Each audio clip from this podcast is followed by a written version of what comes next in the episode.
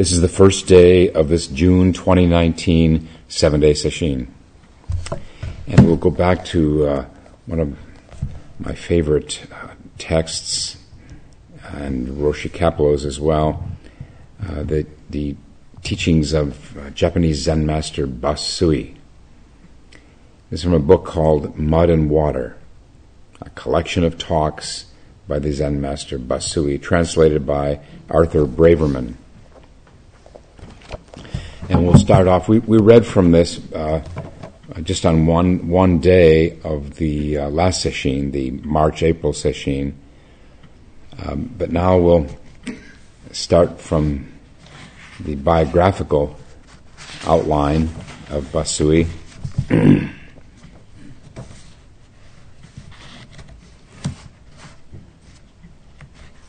and uh, we won't be repeating what we read in uh, that, la- that last session. So his dates are 1327 to 87. 1327 to 1387. Um, just for a little comparison, uh, the year he was born was when the Aztecs established Mexico City. And uh, same year that Meister Eckhart, a great Christian mystic, died.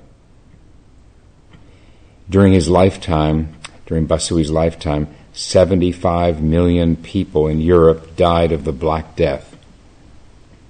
Just about incomprehensible, that kind of number. Maybe there are other estimates, don't know. But a lot.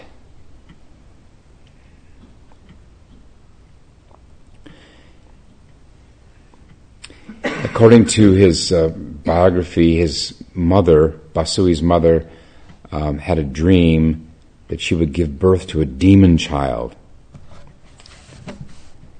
Uh, she was unable to shake off the fear of this omen, so she abandoned uh, the newborn Basui in a nearby field.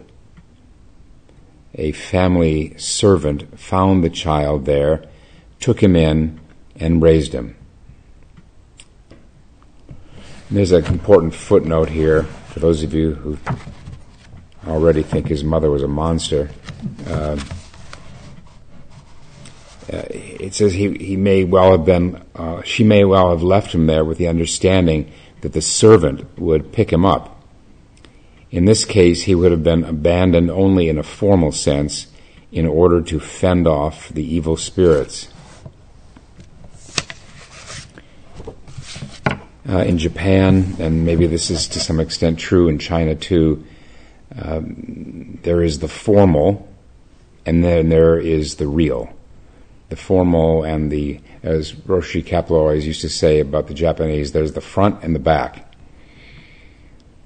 The front would have been the the action of abandoning, of leaving the baby there, uh, but the back, the what behind what's behind that is the understanding that the servant would scurry over there and rescue the baby. And it's just some kind of a formal idea they had about demons.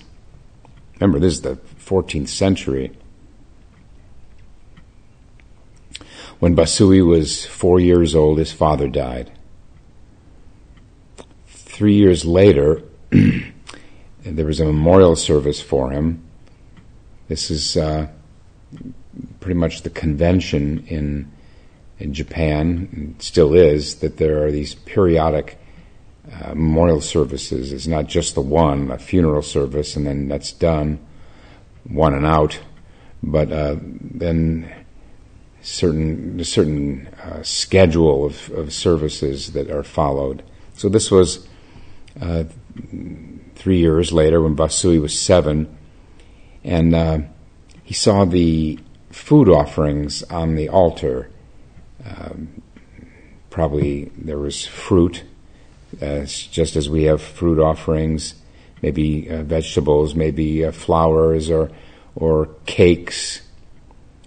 And uh, little seven-year-old Basui uh, asked the attending priest how his father could eat the offerings placed on the altar. This is a, a similar question comes up sometimes in work in workshops if someone is uh, courageous enough to ask during the question period, uh, why do you put you know, fruit and flowers on the altar? And uh, they're told it's just a concrete uh, expression of respect and gratitude to uh, the Buddhas. Buddhas always means the uh, enlightened ones that preceded us and to really to our own Buddha nature. That's really what it means. So how how could his father eat the offerings placed on the altar? And this uh, priest uh, told Basui that his father's soul would eat the offerings. Uh, I wonder about that translation, soul. I didn't think they had that idea, but maybe. And so then Basui uh, also then asked, What is this thing called a soul? It's a question that many of us in, in the West, in the Americas and Europe could ask, What is this thing called a soul? And that kicked off uh, deepening inquiry that Basui would uh, pursue throughout most of his life. when he was nine, uh, he was horrified by references to the agonies of the three lowest realms of existence uh, remember, there's what, what, in Buddhism what they're called the six realms of unenlightened existence, and the lowest three are the from from the bottom up are uh, hell, the realm, hellish realm, the realm of uh, hungry ghosts and thirsty spirits.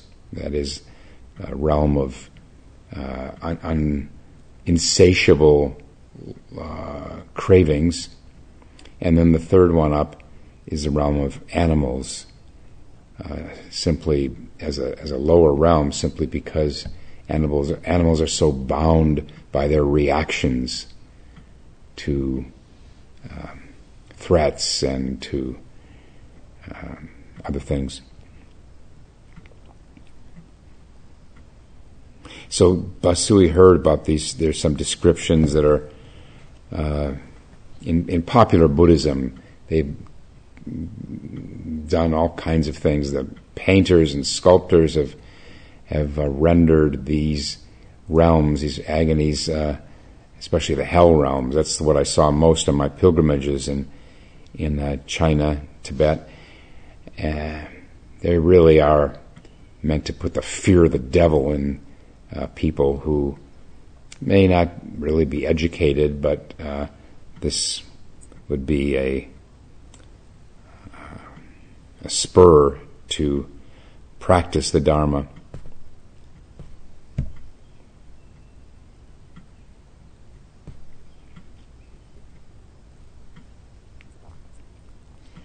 And then he went on inquiring into the, the, meaning of soul.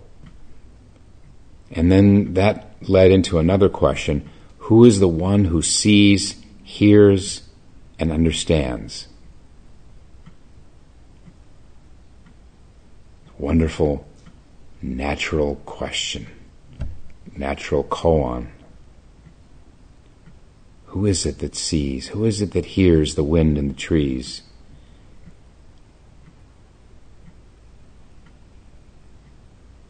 Don't just use a word, I, or your name. Who really?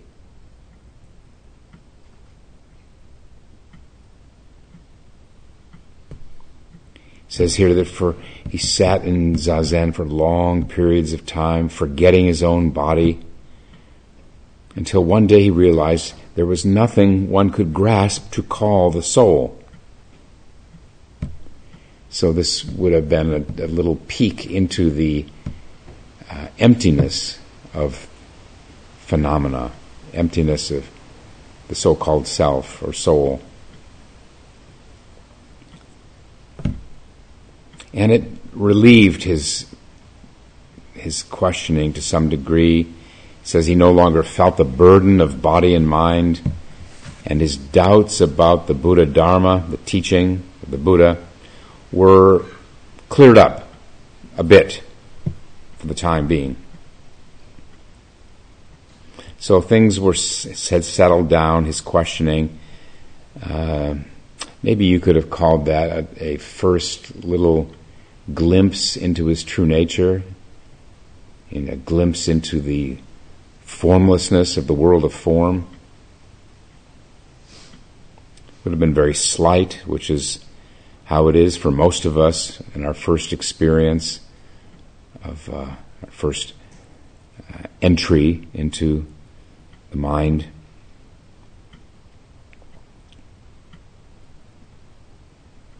Then one day he read in a popular book, that's important that it's a, a, a popular book, not a classic. Uh, the mind is host, the body is guest. And again, the old doubts, the questioning, the perplexity arose in Basui. And he thought if the mind is host, then everything can't be empty, void. This host must be the master who sees, hears, and understands that all things are empty. But who then is this master? He could not free himself of this new doubt. You know, some of this is just a matter of semantics we can we can oh just need to look at the uh, the Hakuin chant that we just did. We recited together. Um, this true self is no self. Our own self is no self. Okay, we use the word self. Okay, that sounds that doesn't sound too empty. Self. But it's just a matter of how it's understood. But that's that's it. That's the practice is seeing through words, seeing through forms. Words are forms. Words are phenomena. Words are phenomena. But this Basui wasn't there yet. He just couldn't reconcile emptiness with host. How could the host be empty?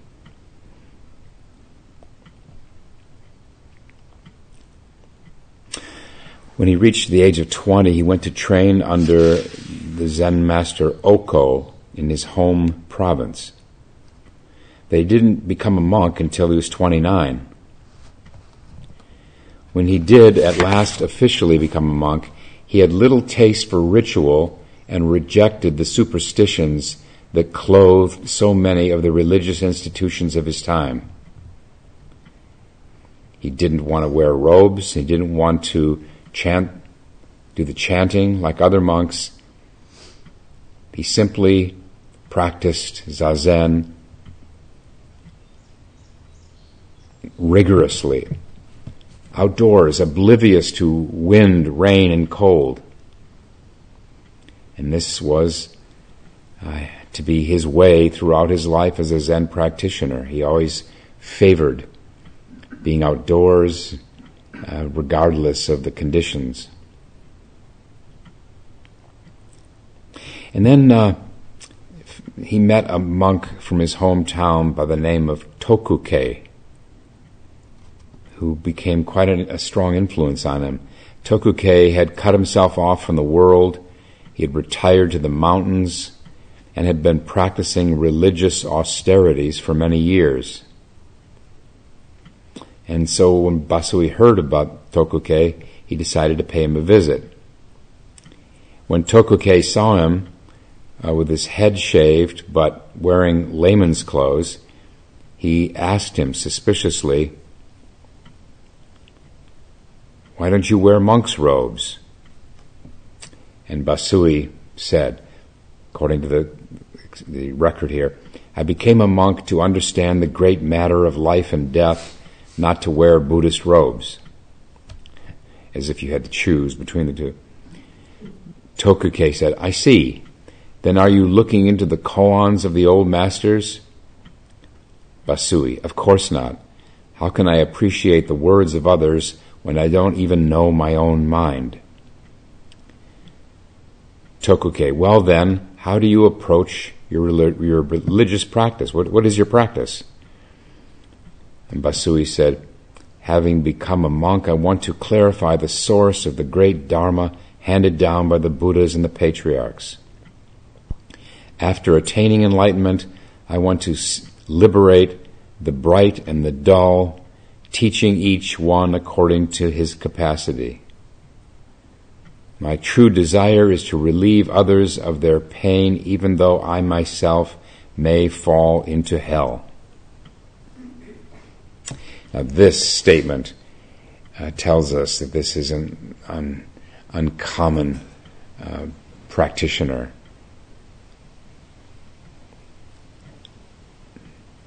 For a lot of us, maybe most of us, uh, our aspiration does not begin, our beginning aspiration is not to liberate others, to help others. It's to help ourselves to relieve our own mental, emotional, physical pain. It's the most natural thing in the world. There's nothing to be ashamed of by just wanting to find some relief from one's own suffering.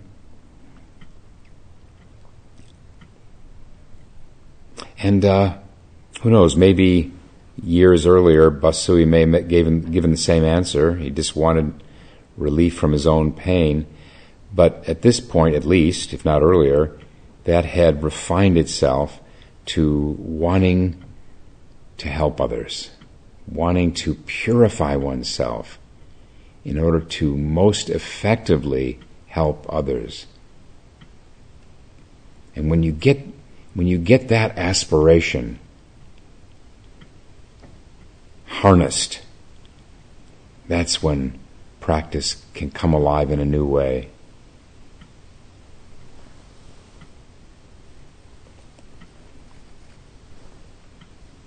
And we, no doubt, the reason we follow the, the, the reason there must be that uh, the the tradition of reciting the four vows which we have followed, of course, and do every day, uh, is in no small part it's to to nurture this um, mind of compassion, to elevate our aspiration out of just wanting uh, something for ourselves uh, to something that is far larger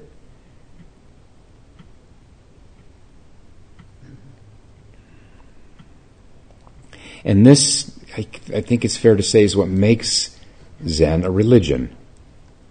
It's not just a, a meditation practice. If when it's when it's uh, yoked to the this aspiration to help others, then that makes it something else, and that's what I think distinguishes it from this uh, popular form of mindfulness that's making the rounds in in uh, business and uh, sports and uh, other secular activities. I think uh, almost invariably uh, the motivation to practice that kind of mindfulness, a non Buddhist mindfulness, is uh, out of self interest. To, to work uh, more uh, effectively, to increase one's earning power to be promoted more quickly, to be more powerful.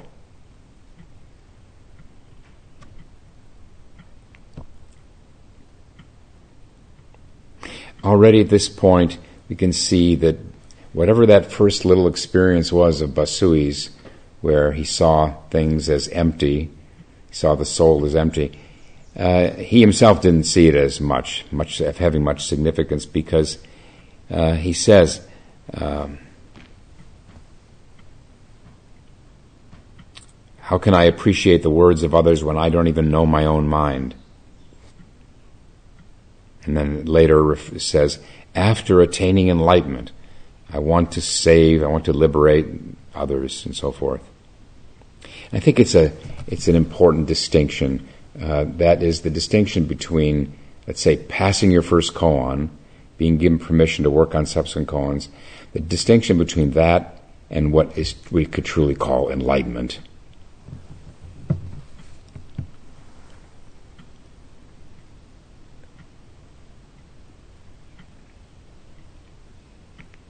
After this exchange, Tokukei put his palms together and bowed, and then a, a growing friendship uh, ensued from this first uh, meeting.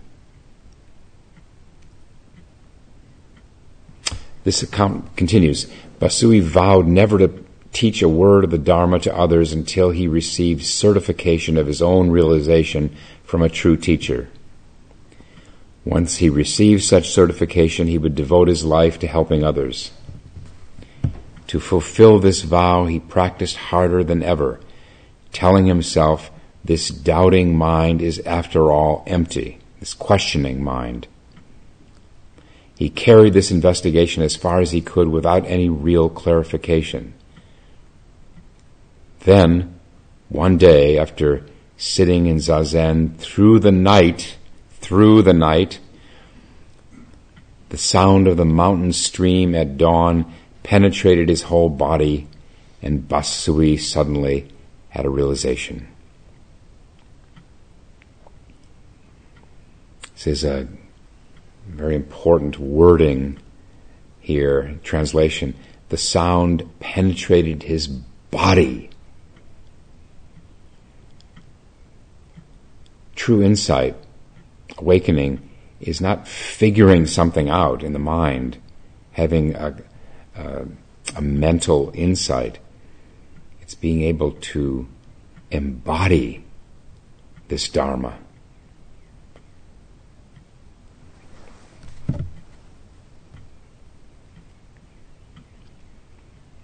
They have a saying in Japan that uh, after after enlightenment, One's body tingles for two weeks.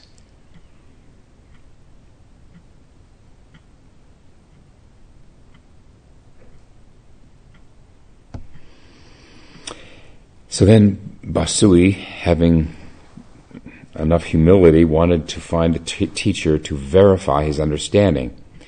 And he heard of a well known Zen master, a Kozan, and he went and found him and Kozan confirmed Basui's understanding. At this time, Basui was 31. And at this time, this is significant, isn't it? At this time, he started wearing the Buddhist robes and began making pilgrimages around the country visiting Zen masters.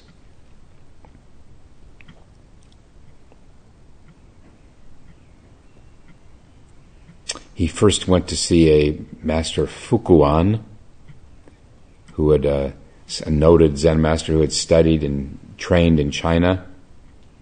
Fukuan had a following that numbered about 2,000. But Basui was unimpressed with him.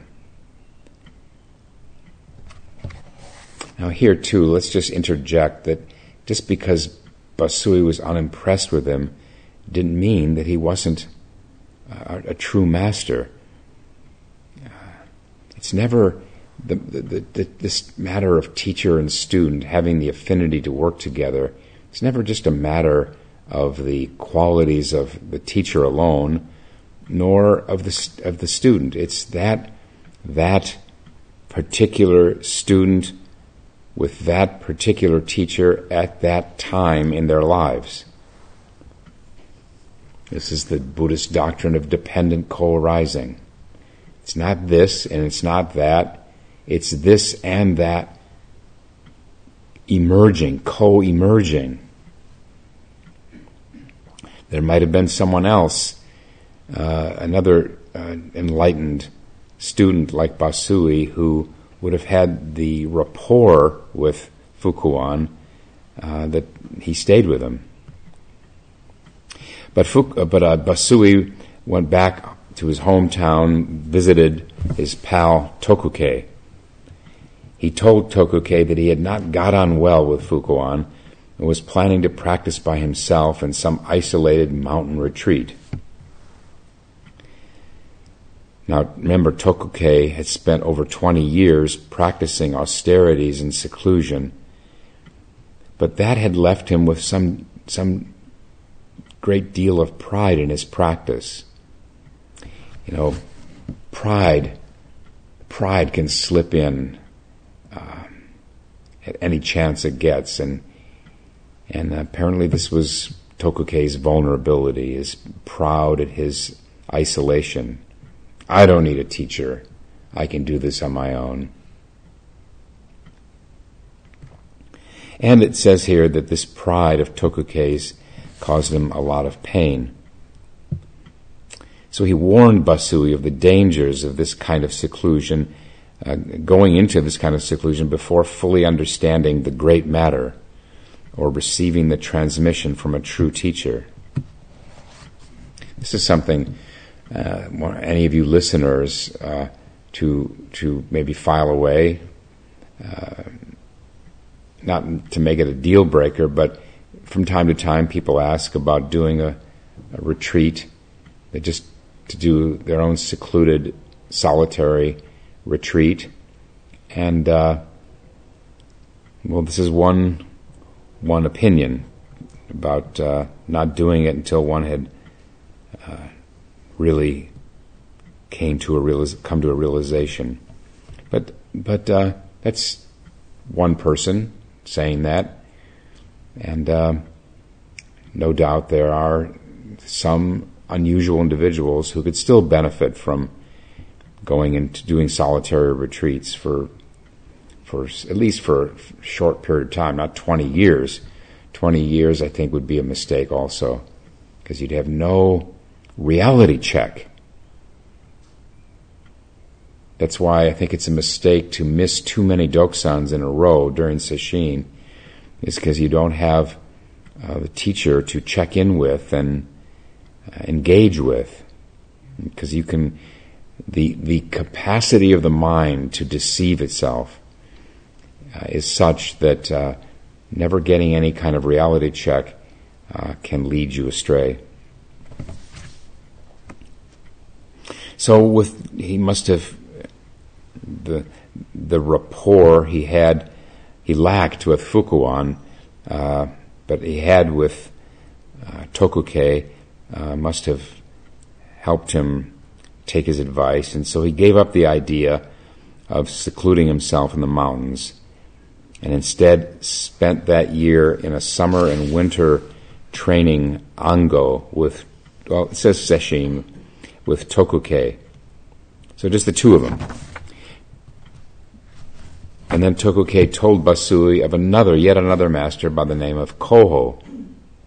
And that's where Basui set off for.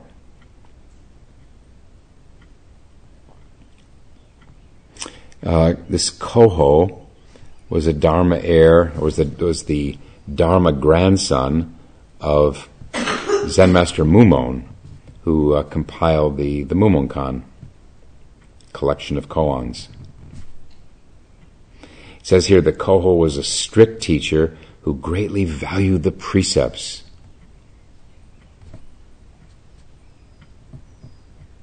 It's a one's, one's ability to uphold the precepts is an excellent measure of one's depth of understanding. He did not confirm Basui's understanding right away, but asked him to stay, stay on a while at his temple. Basui did this, but he declined to uh, stay on the temple grounds. He lived in a nearby hut and visited the master every day. One day during their doksan, Koho asked Basui why Joshu responded to the koan, Does a dog have Buddha nature? with the one word mu. So he's uh, probing uh, Basui's understanding of this koan, the mu koan. And Basui responded with a verse. He said, mountains, rivers, and the great earth grasses, trees, and the forests all are mu. Koho, Koho reprimanded him for responding with his rational mind. And at that moment, Basui felt as though the foundation of his body and mind fell off like the bottom falling off a barrel. So this was a deep experience. He and he expressed his understanding in the following verse. Six windows naturally open, a cold, lone flower Unju, that's the name of Koho's temple. Unju strikes the rubbish from my eyes, crushes the gem in my hand right before me. So be it. This gold has become hard iron. It's a marvelous, marvelous verse. Let's go through it. Six windows naturally open. These are the six senses. The five ordinary, what we think of as the senses in the West seeing, hearing, smelling, tasting, touching, plus uh, the sense of, of, thinking. It's in Buddhist psychology, uh, that thinking is considered a sixth uh, one, like the other five. They're grouped together. So they, it says they naturally open.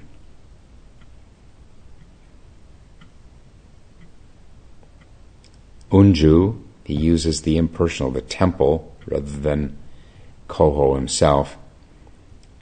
It, it crushes the gem in my hand right before me. Gem, what's the gem? Any, uh, any abiding notion of a thing that he has, that Basui has, any abiding notion of even Buddha nature as a thing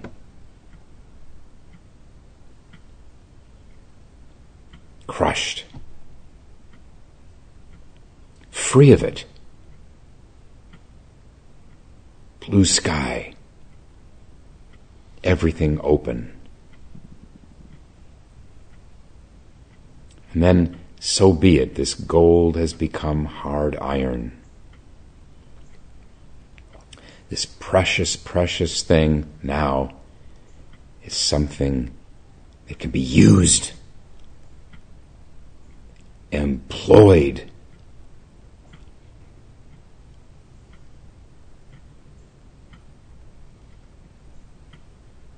Like a, like a sword, like a plowshare.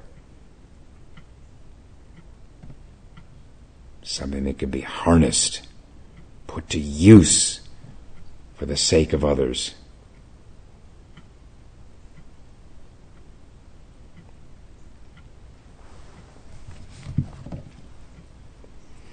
And here the the translator, who's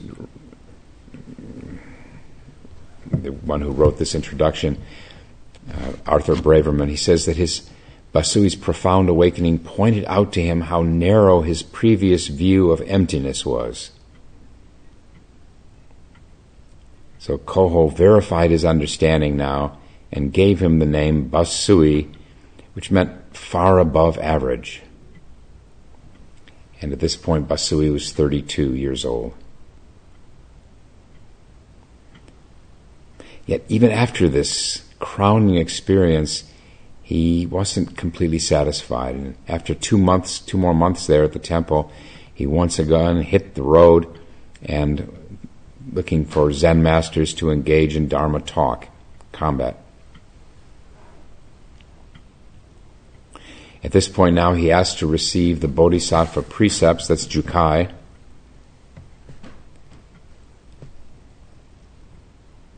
No, he was at, he was asked to stay on to receive Jukai, but uh, Basui still had an aversion to ceremony connected with temples, so he decided to move on. He still had this desire to seclude himself in a mountain retreat in order to deepen his understanding.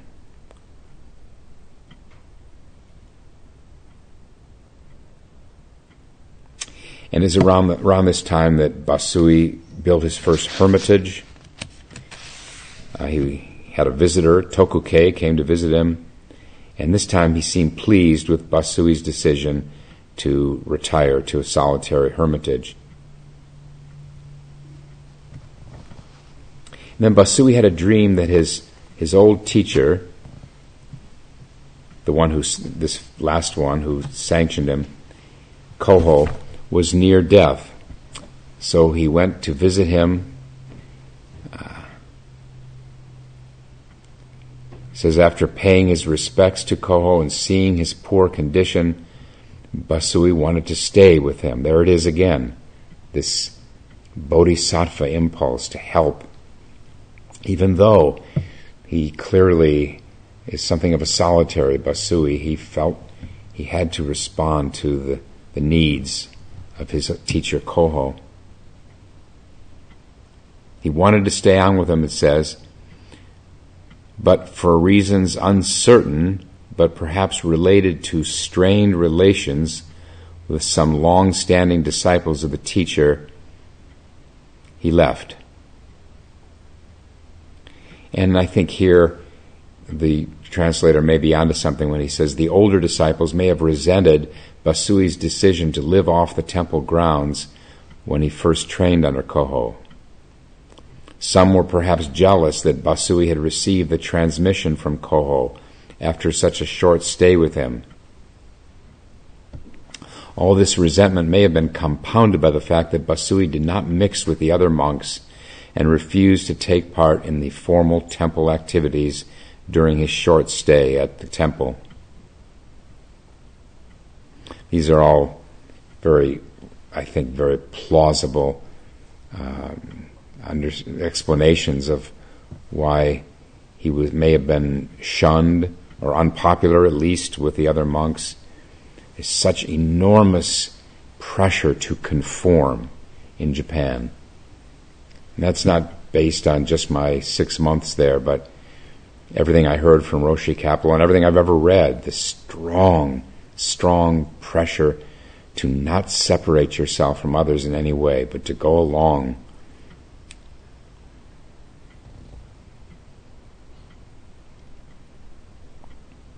So his teacher did die. Basui moved to another hermitage and met another teacher Jakushitsu, Jakushitsu, who had been to China. Basui found a, a rapport with him.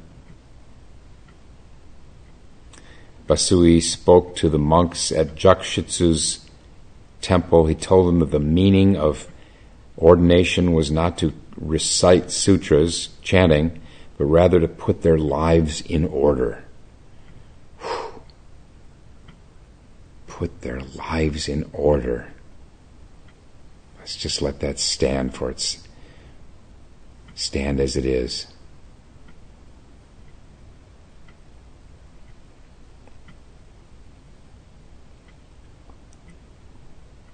Basui always war- seemed to warn against the dangers of excessive formalization that was so prevalent in the great religious institutions of the time.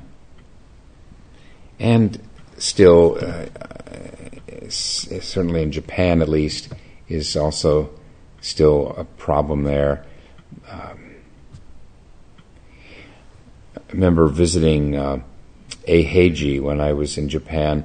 Eiheiji is considered one of the two revered mother temples of the Soto Zen in Japan. Eiheiji was uh, Dogen's, the, the temple that Dogen uh, built and founded. And I was so disappointed by, by what it had become. Full of tourists. The lobby, the lobby of the, uh, where you check into the monastery, uh, had a huge TV set there. Uh, monks were smoking cigarettes and chattering idly, and it just the feeling. Of course, not not understanding Japanese, I can't be absolutely sure, but the whole vibe of it was just had become a shell, a shell of what it must have been in the time of Dogen. And yet, because it was Eiheiji, uh, it was held in the highest esteem, and any monk would have been glad to, or just about any monk, to be uh, placed there.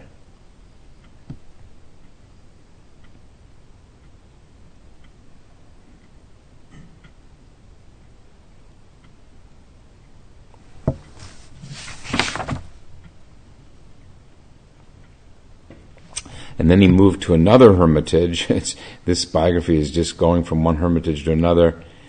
Uh, the number of disciples who were drawn to him kept increasing. Um, 800 of them gathered there. But because of the steep mountain path and the strong winds, Basui was encouraged to move to the famous, another hermitage, a famous one, where he was to remain for the rest of his days.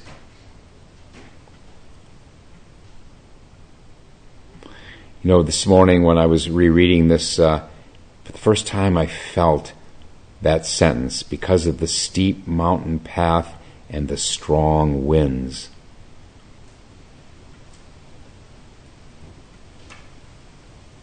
Just uh, imagining those conditions, getting up every morning before dawn, going through your day week after week, year after year with strong winds. And finally, at this point, Basui accepted the, uh, the role of a teacher of a large institution, but he refused the abbotship of two large monasteries uh, nonetheless. And he accepted all who came to train with him.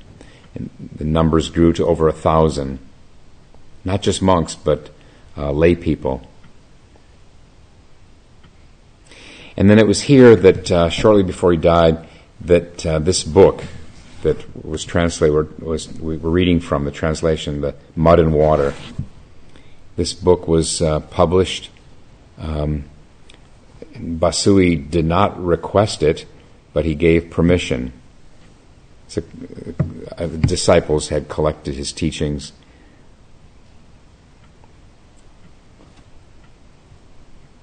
And then this is this is telling. In his final years, he developed great faith in the Bodhisattva Kannon, Bodhisattva of compassion.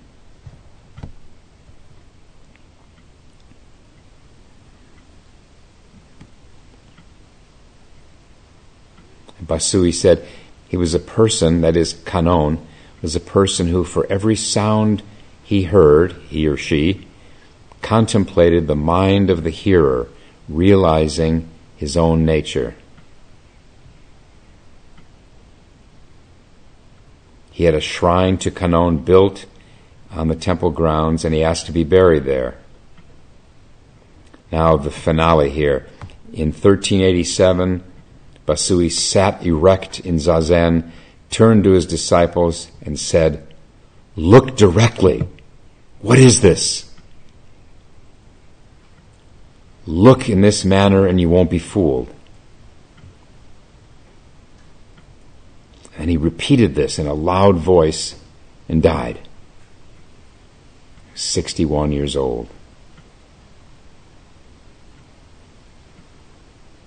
And he was buried under the shrine of the Bodhisattva Kannon. With that, our time is up. We'll stop and recite the four vows.